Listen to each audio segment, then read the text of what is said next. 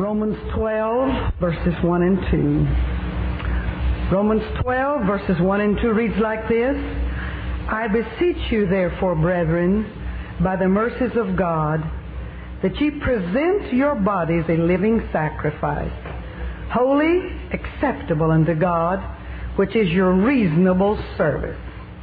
And be not conformed to the world, but be ye transformed by the renewing of your mind, that ye may prove what is that good and acceptable and perfect will of God. I'm glad there is a formula that you can prove what is that good and perfect and acceptable will of God. And then in the same book of Romans, if you'll turn back to chapter 6 for one verse, that will be verse 13. Romans 6:13 says this, neither yield ye your members as instruments of righteousness unto sin, but yield yourselves unto God as those that are alive from the dead, and your members as instruments of righteousness unto God. The subject of what I want to bring to you that God has given me is in these words, yield yourselves to God. You may be seated. When Brother Freeman and I started preaching 45 years ago in New Mexico, preachers were awfully scarce out there in that dry part of the world. And uh, when anyone come along, everyone, wasn't many of us either, we all went to hear.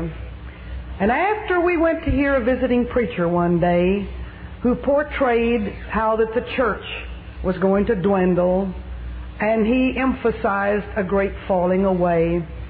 We got back home and we were very sad and we felt like we had to make some kind of a decision and Brother Freeman said, It's hard for me to believe that the Lord would go to all the trouble to die for this church, and then just before it fades away and collapses and disintegrates, He grabbed what little bits left and take them away. He said, No, I don't believe it. I believe in revival. And we made a pact that day between the two of us that we believe in revival. And there was times when we thought we'd never see it, but we still believed in it. And every time someone has stood in this pulpit and said revival, I, cold chills go up and down my spine. I believe it so strongly. I do have this unique privilege every year now. For 12 years, I've been traveling from coast to coast, up and down, north, west, east, and south. And I've got this little habit. The first thing I do in any church I go into, I start figuring. I always did have a mind to go out yonder and look figure out something. How are they going to enlarge this place to take care of that great revival? How, uh, what wall could they knock out? And how is it going to be possible to get many more people in here? Because I believe it's so strong. And, and I'm just expecting any moment to hear. I, I know it's we're so close to it. And then uh, uh, people will ask me now, Sister Freeman, why do you suppose we're not seeing, oh, there's a great swing? Let me tell you something, as one that has visited many churches, there is a tremendous upsurge. It's happening. It may not be happening where you are, but it's happening all over our fellowship. There are churches that were, seem to, uh, seem to be stagnated and they are beginning to blossom and to grow and some areas a regular explosion, but there's still some whys. And as I've pondered and as I've prayed, the Lord brought me back to this simple basics. If only His people would yield themselves to Him. Give yourself. Now, there's a lot of people that pointing their finger at the pulpit. That's where the problem is. You'd better go look in the mirror and point your finger there. Because that's where the problem is. The Lord wants us to learn this lesson of yielding ourselves to God in any service that you go to, and any place that you're preaching, if you're a preacher, if you yield yourself to God, there's going to be something happen. If somehow we could, you know, Brother Freeman and I a few years ago were in a district that had just had a tragedy and some disgrace and they were in serious financial problems, but they was going to try to have camp meeting. But that was the glummest looking bunch of preachers on the platform. I sat back there and prayed for them. I felt so sorry for them. And as I looked on the people, there, there just didn't seem to be any spark anywhere. And they were trying to sing, and I want you to know it, it was pathetic. And, but I saw one little old lady I, am sure she was not a college graduate. She looked like a farmer's wife. I don't really know what she was, but I saw her begin to clap her hands. Nobody else was clapping, but she clapped her hands, and she just kept on clapping. And pretty soon, she got so conspicuous, she stood up and started clapping her hands. And then she started walking up and down. And then you heard a few timid people. Well, I, then I thought, I'm watching. I, let me get with her. And then others. And I want you to know, in the course of a song service, that little old darling turned that camp meeting around because she yielded her members, her body. Probably she couldn't have given a flowery sermon, but she yielded herself and she clapped her hands until people began to clap their hands and it brought victory. And God moved in that camp meeting. Because just one person, just one person yielded themselves to God. I got an illustrated lesson to this in a revival that I preached while we was pastoring in Rose Pine, 1943, just across the line over in Bon Wier, Texas. And God gave me two illustrations for me to remember the rest of my life of what can happen through yielding. Just giving yourself to God. Everything we are, and everything we have, and everything we can do, and every ability we have, or lack of ability, it all must be on the altar to Him, uh, constantly available to Him. He's not going to use one person all the time, but you better be there on the altar, surrendered and dedicated, having given it all to Him if He's ever going to use you. Well, dear brother Joe Coffey decided to remodel his house. I don't even know the description of, uh, of terms, but anyway, the, the, that house was built with boards standing up, and there was another little board over the cracks. Well, he took those little boards off to do something else. I've forgotten what. But all I know is a norther came in, and the room I was sleeping in had walls on three sides. And as a result of the norther, I ended up with pneumonia, preaching every night, having a wonderful time, a wonderful revival. But I, finally, his, his, wife came in to see how I was feeling. I said, ask Brother Coffey to come in again. I said, Brother Coffey, I'm not able to preach tonight, and I'm coughing, and I've got such a fever. I said, you just go ahead and preach. He said, no, Sister Freeman. Uh, the Lord's using you. You've got the mind of the people, and it won't do any good, and I don't feel like it's right. I said, but brother, how can I preach? I'm feeling my forehead. I'm burning up, and I haven't got a voice. How in the world can I preach? He said, Sister Coffey, uh, Sister Freeman, Sister Coffey's going to help you get dressed, and, and you're going to preach. I don't know how. I said, I don't even believe I can walk over to the church. It wasn't very far. I don't. He said, Sister Coffey will help you. Uh, some of the girls will help you. They'll get you over there, and somebody's going to pray the prayer of faith. Well, weak and trembling, and feeling like that never in my life was I such a spot. I, they finally got me over there sitting on the front seat, and I thought I was going to fall off a time or two. I was never so sick in my life, and I had a handful of Kleenexes and handkerchiefs, and, and I'm coughing and coughing and coughing. And Brother Coffey said, "Now, any of you." That feel led to come pray with Sister Freeman. Now, uh, somebody here is going to pray the prayer of faith for her. And I saw everybody was just looking at me, and I'm sitting up there coughing and burning and, and shaking it alternately, and and uh, and different ones come and pray, and I'm so embarrassed because There's no difference. I just stay like I was. The deacons prayed for me. The Sunday school superintendent. Uh, the Sunday school teachers. And then some of the dear old sisters in the church. They came one by one. And I felt like, you talk about feeling like a worm. And I just wished I would just shrivel up and just vanish. It was so embarrassing. Well, uh, they prayed so nice and they, they meant well and they're trying to believe God. And, and I just stayed sick and coughing and burning up. No difference, no change. And it's getting on through the service. And finally he decided to have one more special song. They'd already had three. And back those days, if they had two, it was a wonder. Uh, but uh, he called for one more special song. And, uh, and I wondered what's going to happen now. And all of a sudden, I saw something coming down the aisle. It was a little old lady. She'd been backslid for eight years. She only prayed through the night before. And she came hunched over. Just, she, she couldn't even straighten up.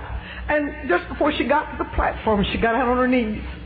And she crawled up. And she touched my toe.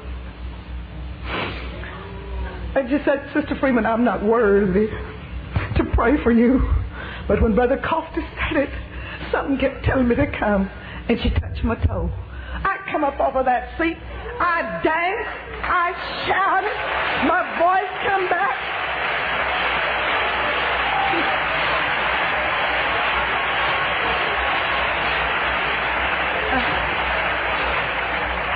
Saints of God, when you go to church, instead of going to be entertained and to be blessed and try to get something, why don't you go yielded?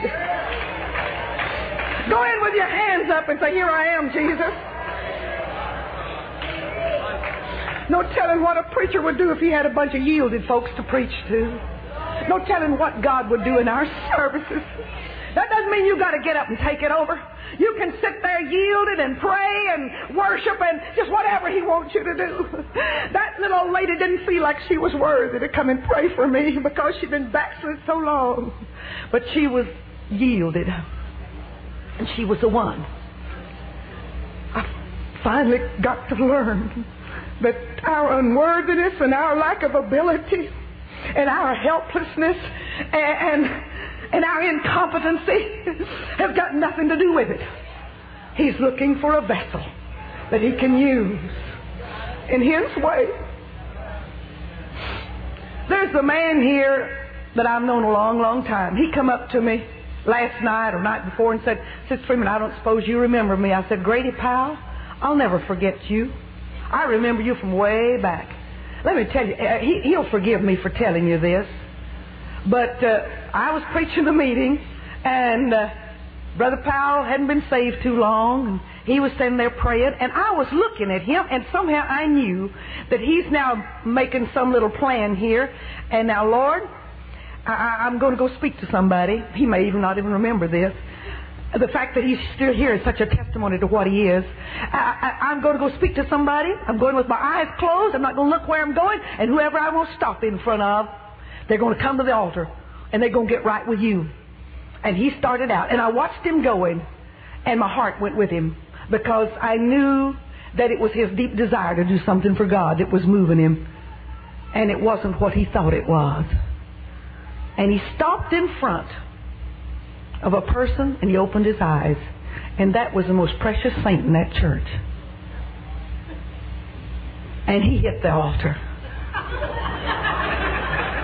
I went over and knelt down to. Brother Grady, you tried. You tried. You was reaching for a soul, and God's going to bless you for that. Now, don't you get out here and bawl and squall and beat yourself over the head. And you keep that desire to do something, and you make yourself available. God is going to use you. God is going to use you. But in that same meeting, I had prayed all day. I'd fasted that day. God had got to have a sermon. I mean, there's so many people. They had a bunch of soldiers on bivouac. And we had dozens of them in the church every night. And, and several of them got the Holy Ghost. And I said, God, I've got to have the right message. And He wouldn't give me a thing. I mean, I didn't hear from heaven. And it got down, I'm sitting on the platform. And I'm wishing that I was a thousand miles away because I haven't got a thing and I don't know what I'm going to preach. And it's getting down closer and closer and closer to that time. I guess the Lord knew that if He told me way ahead of time, I, I, I'd just refuse. But just at the last few minutes, he said, I want you to preach on a place where two ways meet. I said, Lord, I don't even know where a scripture is that would go with a, a, a place where two ways meet. I never heard of, oh, what am I going to do? And I opened my Bible, and there it was. And uh, Brother Coffey turned it over to me. And I went to the pulpit, and when I got there, I walked up saying, Jesus, I've just put myself in your hands completely. I've never felt so helpless and so unprepared and so useless in all of my life. And then I heard myself read that scripture.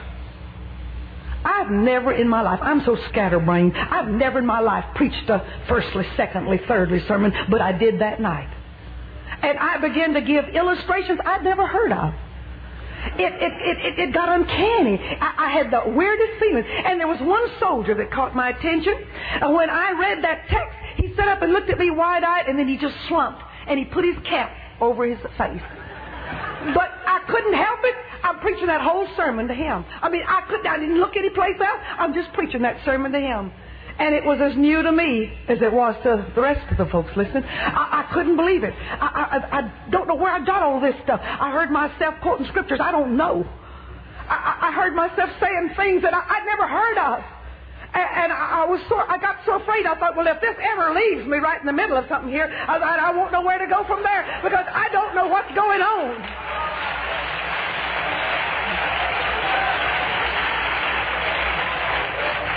But I felt it lift. That's that thing that had taken that something that was doing this had to be God. And then I made the altar call. And then I hit the altar, one of the first ones myself. I didn't know what was going on. And someone come and tapped me on the shoulder and said, Brother Coffey wants you in the office. And I went in there, and there was that soldier that had covered up his face. And he said, Where did you get that sermon you preached? I said, I've prayed and fasted all day and asked God to give me one. He said, I still don't believe it. I used to be a Baptist preacher. I got to drinking on the sly. When I became such an alcoholic that they couldn't stand me anymore, they put me out. I've become a derelict. I've lost my family. And now that I'm in this in this war, and I hope that I'm going to die. I hope I don't come back from wherever they're going to send us, wherever they're getting us ready to go. But he said, back when I was right, I had to preach at a youth rally. And I prayed and I searched the Word and I went through magazines and I went through books. And you got up there tonight and you preached my sermon word for word, exactly like I preached to that youth rally. He said, It wasn't written down. Where did you get it? I said, It was God. It was Jesus. He said, Why would He give you my sermon? I said, Because He's reaching for you. He's got something for you better than anything you've ever got.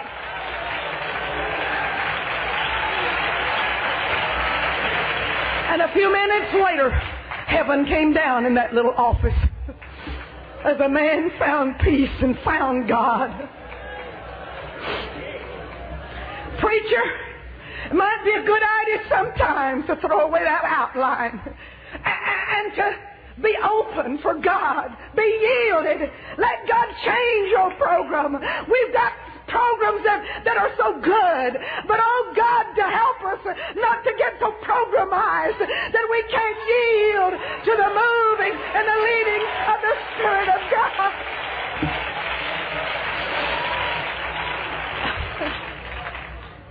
If, if and when all of us are completely yielded, and everything we are, and everything we have, and everything we can do is yielded to God.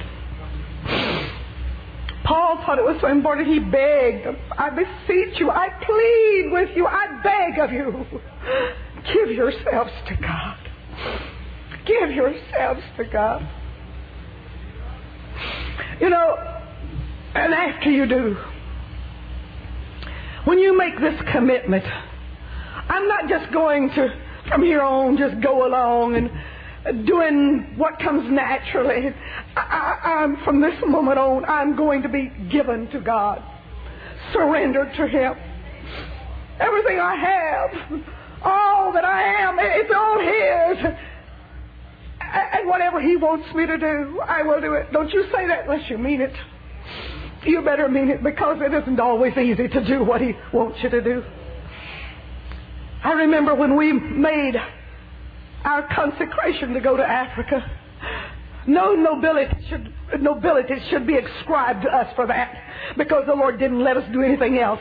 He stayed on our case day and night, day and night, day and night. One of those times we come home from trying to meet the board that they waited for all afternoon out in the hall with our little children, and then they came out. Amazing. They could take care of all the business the whole world between 1 and 6 on Saturday afternoon at the conference. But we waited the whole time. We was there before one o'clock, and when they came out just after six and said they didn't have time to talk to us, we come home, went on our knees and rose by down by an old heater, and said, God, we're going to go someday. We're going to go. We're going to go. We've made the consecration. We're going to go. You're going to help us, and we'll just go back next year. But you see, when you've put your sacrifice on the altar, there's something that happens. The Lord brought to my mind in the night Abraham. He said to the Lord one day, I think that's Genesis 15, he said, What are you going to do for me, seeing that I still don't have a child and I don't have anybody?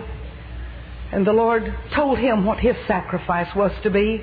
And if you really want to know, He'll tell you what your sacrifice should be. He'll let you know what you've got to lay on the altar what you've got to surrender to Him. He told him what it was, and he got it. And uh, a heifer, and a goat, and a ram, and turtle doves, and a young pigeon.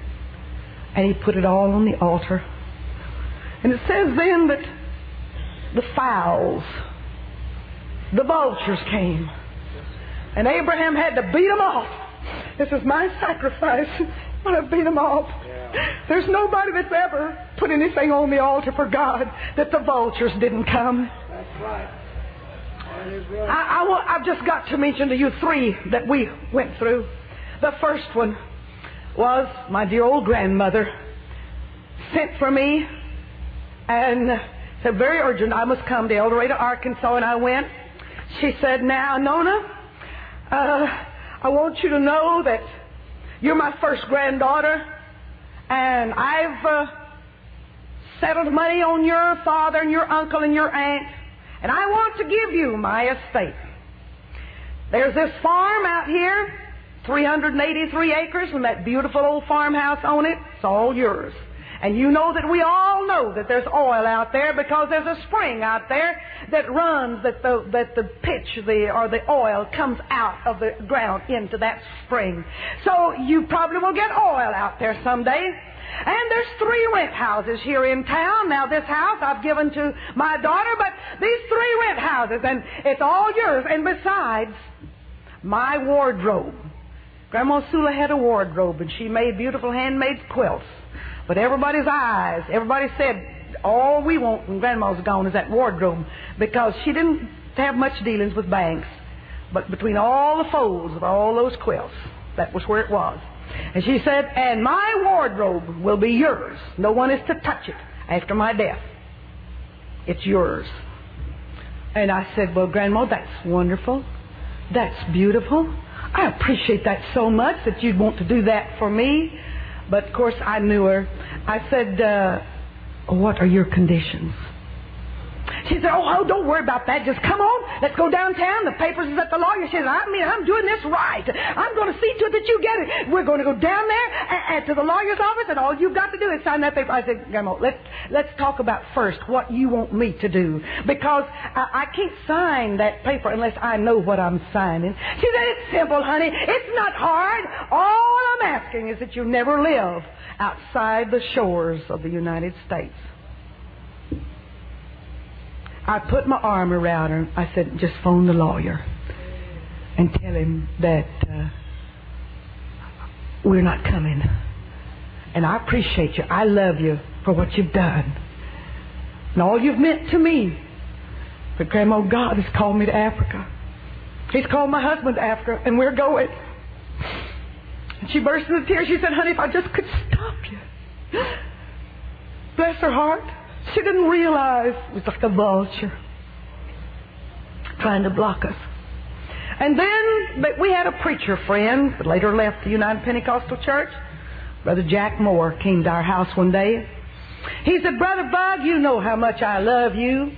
And I want to do something for you folks. I know you're going off to Africa, and uh, I want to do something for you. I want to build you a home. Now you pick out the land in any city or farm or whatever you want, wherever you want it. I'll buy the land. And then you come to my office and I got a lot of beautiful plans. And you pick out the plan and I'll build you a home. And I'll build it just like you want it, whatever. I don't care if you pick out the biggest house in that house. I'll build it for you. It's no cost to you, and it's all yours. He said, Well, Brother Jack, let me pray about this. He said, Man, are you crazy? I'm not, there's no strings. I'm giving it to you. I, I, I just want to do something for you. You'd have that rent coming in while you're over in Africa, and then if you could decide to stop missionary work, you could just come back and got a wonderful place to live. And why would you have to pray about that? He said, Well, Brother Jack, I've just got this habit. I've made it a long time ago that I don't do anything without I ask the Lord about it. He said, I'll let you know next week when I see you. And the next week he said, Brother Jack, thank you so much for your thoughts and your kindness and you wanting to do this for us. But the Lord says no. He says no. Why would the Lord say no when I'm giving you something that could benefit you later on in life and be a help to you? He said, I don't have any idea. And may God bless you and reward you for your desires to do something for us. But I'll have to say no. You see, the Lord already knew that when we got over there with five small children, and we didn't receive a penny, we got, we got to our destination flat broke, but due to some unexpected expenses. And with our five small children, we were in a foreign country among people that were suspicious of us and didn't like us because we were foreigners without one penny. I'm afraid if there'd been a beautiful home somewhere in Louisiana, we'd have never stayed. God would have sent somebody else to have guided the work to where there would be a quarter of a million souls by 1984. But we would have lost God. It was another vulture attack. But that wasn't the last one. We left our home in Rose Pine the last day of February 1948. And in January, Brother Freeman went just to the barber shop to get his hair cut. And a man spoke to him, said, Brother Freeman, I'm in a very odd situation. Said, my wife has inherited a lot of land and a lot of money, and her parents already had it lined out to build a whole subdivision. And I've got enough cash to build the first two houses. But I don't know anybody I can trust. Now, you don't have to interfere with your preaching. You don't have to leave off anything else. You do uh, everything you need to do in the work of God, but I just want you to take care of the money and you to hire the men and you just to see it's done right. And when those first two houses are built and sold and I've got the buyers waiting for them, we'll split it down the middle. Half of it'll be yours. And as long as you will help me with building those houses on every house that you build, that you just supervise. You don't do any, you don't have to do any work at all. You just hire somebody to do it. And every one of those houses, till that whole subdivision is built, we'll split it down the middle. That money'd come in awful handy over there in Africa. I have to pray about it. He went back with his answer. I'm sorry. We've been waiting a long time to get off to Africa, and I just feel in my bones that this is going to be it. That God's going to let us go this year. He's going to do something this year so that we can go. I thank God for that man's wisdom and dedication. That money would have kept us in America. And I don't know if our souls would even been saved. I can't help it, but I think sometimes that our preachers have made mistakes getting involved in too many. I, I, maybe I shouldn't say this, but I can't help but feel it. I watch them. I remember some of that zeal that they had years ago. You know, when you just see folks once in a while, you see the difference. And I see them getting sort of solidified and satisfied with the status quo and not reaching for revival like they should be and accepting things as it is and just going through the motions. Got a good little old church over here. We're doing pretty good and we did this and we did that and we did the other, but they don't realize what they could do if they could get it all on the altar. I'm not against anybody having anything that they can keep dedicated and keep on the altar. Oh, God. Over there in Genesis 15, it says, After the vultures, there came a horror of darkness. The sun went down, and there came a horror of darkness. If you really submit yourself to God and really yield yourself to Him, willing to do whatever He wants you to do, let me tell you, friend, the sun's going to go down. And there's going to be a horror of darkness. When he got through with the vultures, there was darkness and there was horror there. But Abraham didn't give up. I want to read you just one verse from that chapter. It says, And it came to pass that when the sun went down, there came a smoking furnace and a burning lamp that passed between. God put his lamp down there and went through all the pieces I mean, whatever you put on the altar and give to God, He's going to put His oil and His lamp right there through all the pieces of it, and you're going to find out. But the first move is yours. He's not going to just first send His lamp and send His oil and send His revival and send His power and send the miracles and see those great things that we want to see done. You're going to first get it all on the altar. When you get it all on the altar, completely yielded and dedicated to Him, that it's going to come. Oh. I don't want to dwell on those early years in Africa, but I want to tell you one thing that the first two years was like taking one step forward and four steps backward. Everything we tried to do Today, when I get to go as a visitor and see the conferences in that country that we labored in for 24 years and look out over the masses of people and see what God has done, all that great tribe of young preachers that God has raised up over there. And I think about, oh God, if I'd only known this was going to happen, those early days might have been a little bit easier. Maybe I'd, maybe I'd have grumbled a little bit less. I had to get old and ugly before I learned how to quit grumbling maybe not old and ugly enough yet, but I've learned to praise Him and to rejoice in Him. But when we make it all available to Him, you know, there's missionaries. We had a meeting, an impromptu meeting with missionaries last night, and all of them wasn't there, but there was it wasn't planned, it just happened. And it's getting harder and harder for our missionaries to raise their support to go to Africa. It's getting harder and harder. One missionary said that they'd had five services in four weeks' time. The rest of the time sitting in a motel. Struggling. The few services they got just barely paid the motel bill.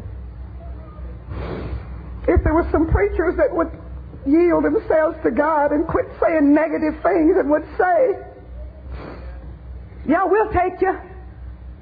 Come on for the service. And let me tell you something else, preachers, and I know this to be a fact because I'm working with this all the time. If you'll turn your people loose, you'll be surprised what they will do. And what you don't understand is how they're going to be blessed when you do turn them loose. And how you're going to be blessed. And how your church is going to be blessed. It shouldn't be that our missionaries struggle. One said last night that all I want to do is go back to the field and be a missionary. But I can't go without that support. Sure, we've had a little recession, but did God have any recession on His resources? I got to tell you a joke on me, only it's not really a joke. It's kind of sad. Happened at the last conference. Brother Freeman and I have several partners in missions. And I sat there and made up my mind, though I didn't say anything about it when before they started asking how many people are going to take all of those missionaries if they stand up there. And there's folks that leave and won't even say that for that because they're afraid it might touch their heart and they might do it. So they don't they don't even get close to the altar with their gift. I mean, they get up and get out and go order a steak instead. But sitting there on the platform, I, I, I thought about our budget. I thought about what we have to pay. I thought about our usual income. And I thought, well, now this year we won't be able to take all of them like he did last year. Uh, and as I'm listening, I heard him announce, Reverend E.L. Freeman, all 20, all, all 17 for $20 a month. I started a prayer meeting. Jesus, now Lord, uh, we are just starting a fourth term of uh, regional field supervisor, four years. Now, Lord, for the next four years, you, you, you just help us to do this because, uh, Lord, I'm not good at figuring and I haven't got a pen, but that's over $300 a month I know extra. And, that, uh, and Lord, I don't know where it's going to come from. And I had the distinct feeling he slapped my hand. He said, Are you going to limit me? Do you think I'm going to go out of business in four years? You think has been providing up to this point? Who do you think's been taking care of you up to now?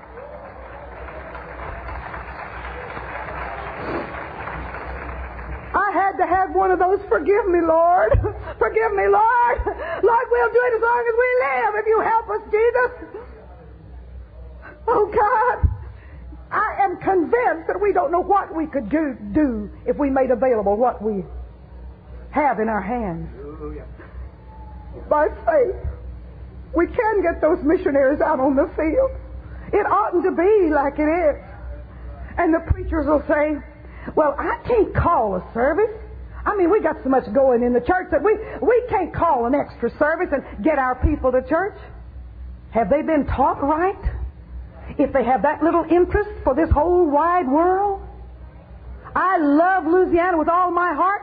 And if I think about a home in America, I think about Louisiana. It still feels like home to me, even though I have three residences other places that I seldom see. If only we would begin to do what we can do and reach beyond ourselves and reach beyond our state lines. Whatever state you're from, from this state or any other state, you don't know what, don't, don't look at the way things are. Look at God, how big He is. What He can do. We haven't failed one month. I'll tell you one reason we haven't failed. This is taken out first. what we give goes out first. Whatever we're going to do, we do with what's left. Hallelujah. Glory to God. Thank you, Jesus. oh, God.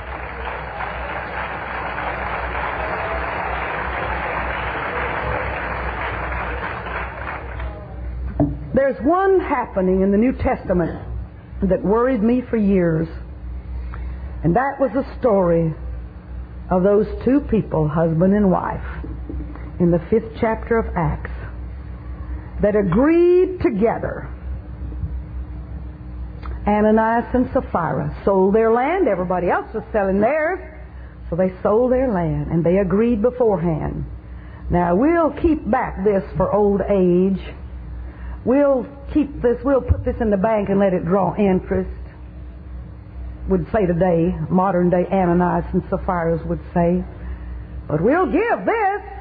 I mean, it just seems so unfair for them to die immediately. I mean, immediately they died. Peter said they lied to the Holy Ghost. But there's been a lot of people that's done that since that time. And maybe some of them's died, but I don't know about it. Why was this in here? They agreed to keep back a part of their price. Oh God. I think it's a warning to us. You hold out on God, friend. You've taken the first step towards death. Won't happen that day, maybe. May not happen that year, but you go into a spiritual death when you refuse to go all the way and give your sacrifice, yielding yourself to the Lord. He wants you. He wants you. He wants everything you are, everything you have. He wants it all.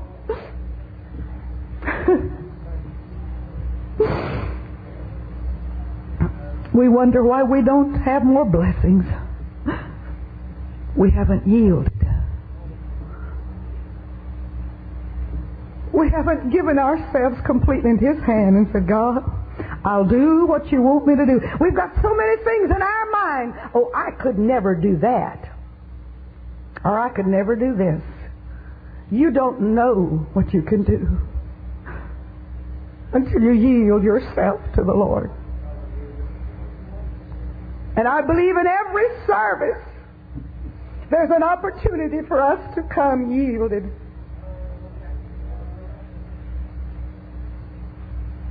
From the singers to the pew and the preacher, all of us included, if God could get control of this thing. Oh, God. One thing I do believe, and I've got to tell you this a very prominent man with a very prominent position that embraces the whole state of Illinois told Brother Bob Rodenbush just recently. He said, if the United Pentecostal Church ever learns to smile, they'll take the whole world. Oh, I like what's been said about smiling here. I thought about that. If you ever learn to smile, you know why we can't smile? Is we're sitting on so much. We're holding back too much. We're not willing to give it all. We're not willing to give it all. And some of that we give goes like this. As children bring their toys, their broken toys, with tears for us to mend, I brought my broken dreams to God because He was my friend.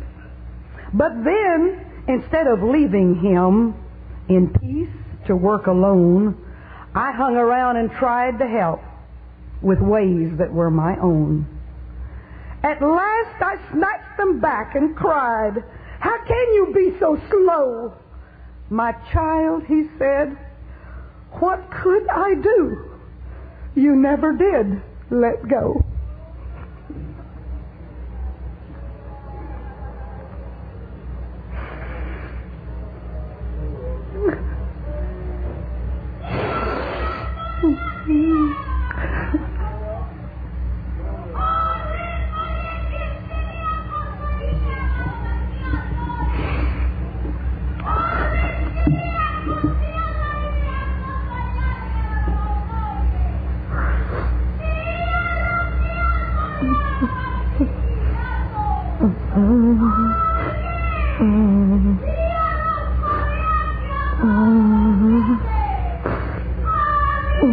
Mm-hmm.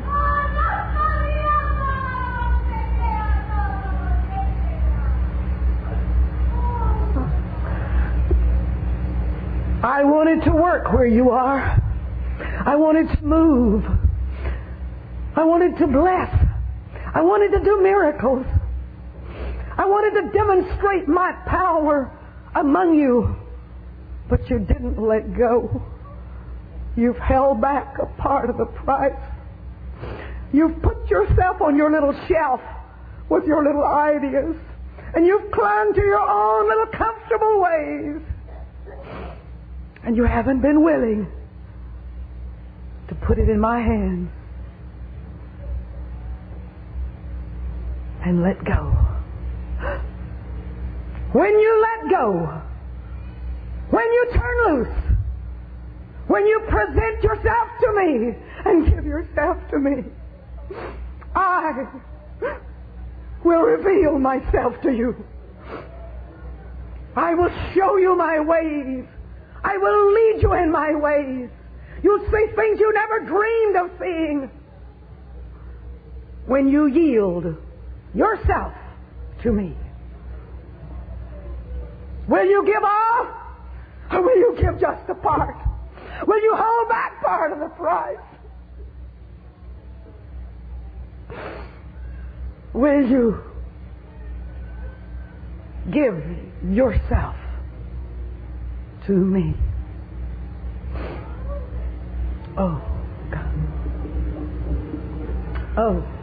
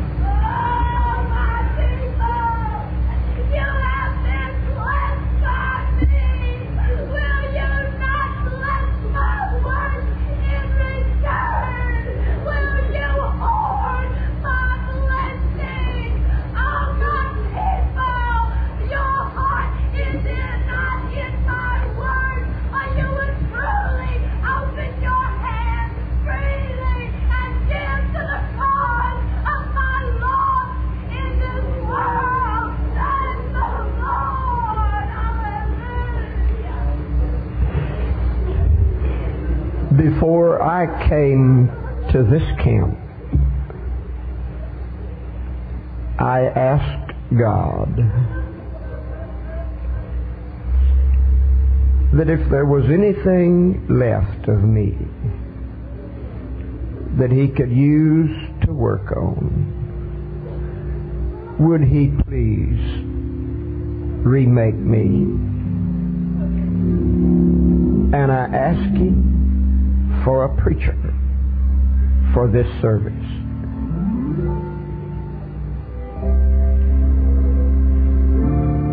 I think I got both. Brother Tenney.